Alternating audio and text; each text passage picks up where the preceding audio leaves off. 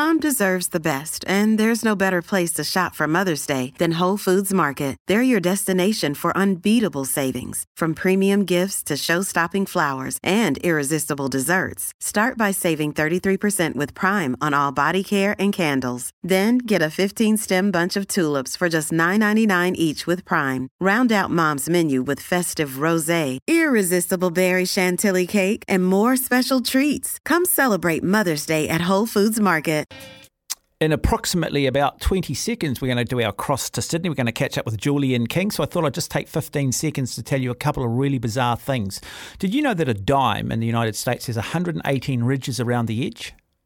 And the giant squid has the largest eyes in the world? And most people fall asleep in seven minutes. Anyway, let's now catch up with our Australian correspondent, Now. Julian King. Hello.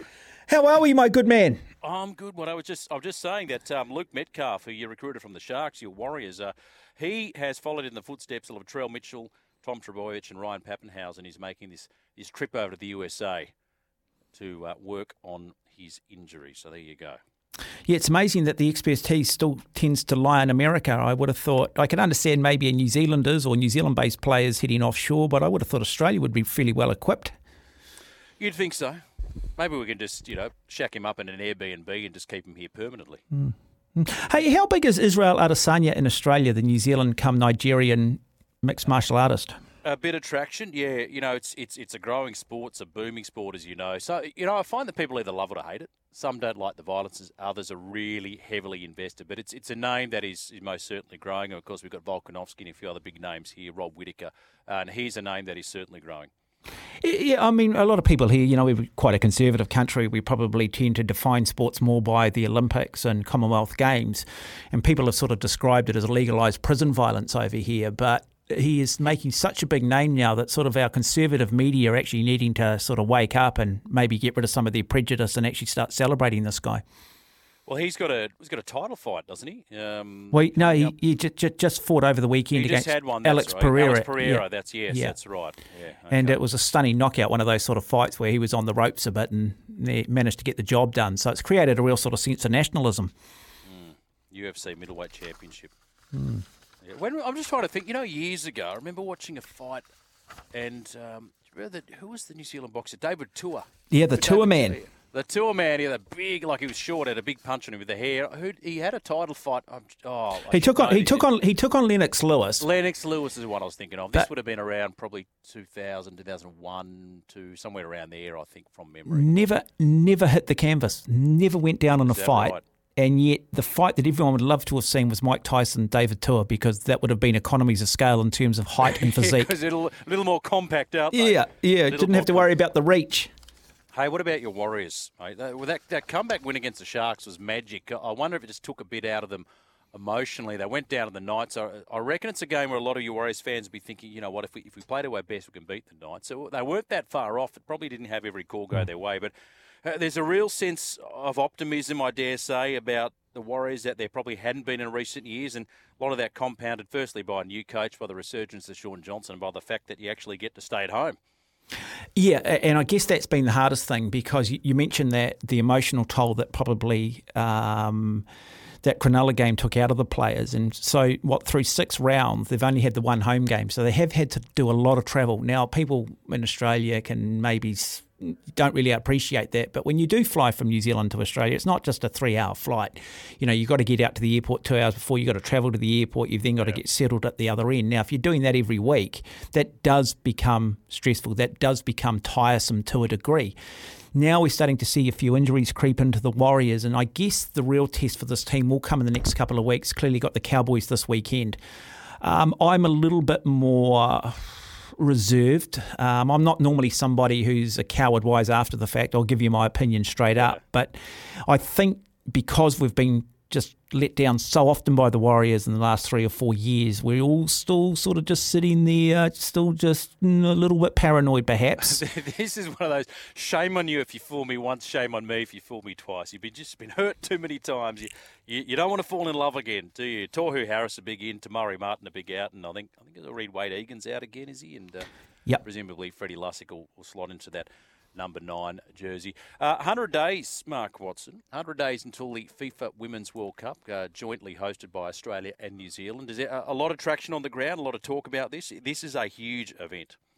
Look, I think more in Australia at the moment. There's been a lot of media today with the 100 days and tickets going on sale at 2 o'clock. And I know Dave Beachwell, I used to work with Dave at Triathlon New Zealand, who's the CEO of this entire sort of um, World Cup here in Australia and New Zealand. Very, very sharp operator. Look, it'll be a fascinating one. I think anytime you put World Cup around it, there's going to be a novelty factor no matter what. Um, will people turn up in their droves to watch this? You hope so. This is a huge event. Uh, opening game, New Zealand versus Norway. I think people would have preferred, and clearly it's not going to work out. People would have preferred maybe the United States, England as an example, and I think you'd certainly sell it out. So it'll be fascinating to see just how much traction this gets. I realise that ticket sales in Australia have gone incredibly well. Yeah. I think your climate's more conducive. How will people turn up in the middle of July in Wellington watching the United States if it's bucketing down with rain? That'll be the big well, question uh, mark. And hopefully, hopefully, from New Zealand's point of view, we do get full stadiums. I hope so too. Um, so the uh, Australia's opening game, the Matildas playing Ireland, they initially scheduled it for Allianz Stadium with the capacity of about forty-five thousand, sold out bank like that. So now they've moved it to the Olympic Stadium, Accor Stadium, where the capacity is eighty thousand hmm. because mm. demand was that high. I think your your venues were at Eden Park, um, Wellington, Forsyth Barr, Dunedin, and, and Waikato Stadium in Hamilton. So capacities of you know around 20, 30. Eden Park's a bit bigger as well. But you know, I hope they, I really hope they turn out because they deserve it. Oh, look, it's huge, isn't it? I mean, oh, there's been a lot of, I guess, inflated hype around women's rugby here and how big and how important it is, and it's sort of almost been a little bit politicised and maybe overinflated. You know, I don't see that at a grassroots level, but you go down and you look at, you take your kids along to local club football here, and it is amazing just how many girls are playing soccer now or playing football. And it's not just, you know, five, six year olds, but it's running right through. And, and, you know, clearly the word soccer mum, which you hear in the United States, I think, sort of becoming uh, very. yeah, the four wheel driving soccer mums. Yeah. yeah no, my wife's one of those. And now with, you know, concussion and the gladiatorial games, there is a big, big following in football. Yep. Uh, but, you know, one thing I think we've struggled with here in New Zealand is actually getting two and a half million women in this country actually to go and watch live sport. And I think that is still going to be the challenge. Look, I think fans will go along and watch a game. Can we get fans going along and watching two or three games? We're going to require clearly, you know, the huge fan base from around the world to hopefully come in and snap up a lot of those tickets. So it's not just relying on the New Zealand public because, yeah, I'm not confident if you're relying just on the New Zealand public that we're going to have sellouts. I, love the name of the team, the Football Ferns. I, I confess to having looked that up because I love how New Zealand named their national teams at All Blacks and Tall Blacks and mm. you know. I think the one of the whites and all whites and, and of course the infamous name of the the national well, badminton team. yeah, well, of course, yeah. I was going to say I'll let you think about what the. Um, the badminton team's name oh, might I know be. exactly what yeah. it is. And the hockey, the hockey team's the Black Sticks. The basketball team's the Tall Blacks. Yep. Um, Cricket's the Black Caps. Yeah, I've got to say the one thing in Australia I don't like. What what what are the Wallaroos? I mean, could you not come up with something better than the Wallaroos? What's wrong with the Wallaroos? Well, what are the Wallaroos? The wallabies, the walla, the Wallabies, the Wallaroos, and so the Walla, the Wallaroos is the women's rugby, and the Jillaroos are the women's rugby league. Yeah, I just no, you just don't quite ring with me. You don't love it? I no. think it rolls off the tongue. Better Does than it? the foot, the football ferns anyway. Oh, far out. We've got to get to a break. Mark, always good to chat. Thank you so much. Yeah, very good, very good. You sound like a very, very intelligent Australian. Thoroughly enjoyed our discussion. Change the name though of the Wallaroos, please, please. All right, I'll Come do on. my best. Okay. on Mark Watson's behalf. Thank we'll you. you All right. Hey, cheers. Seven minutes away from four if you are listening back here in SENZ here across New Zealand.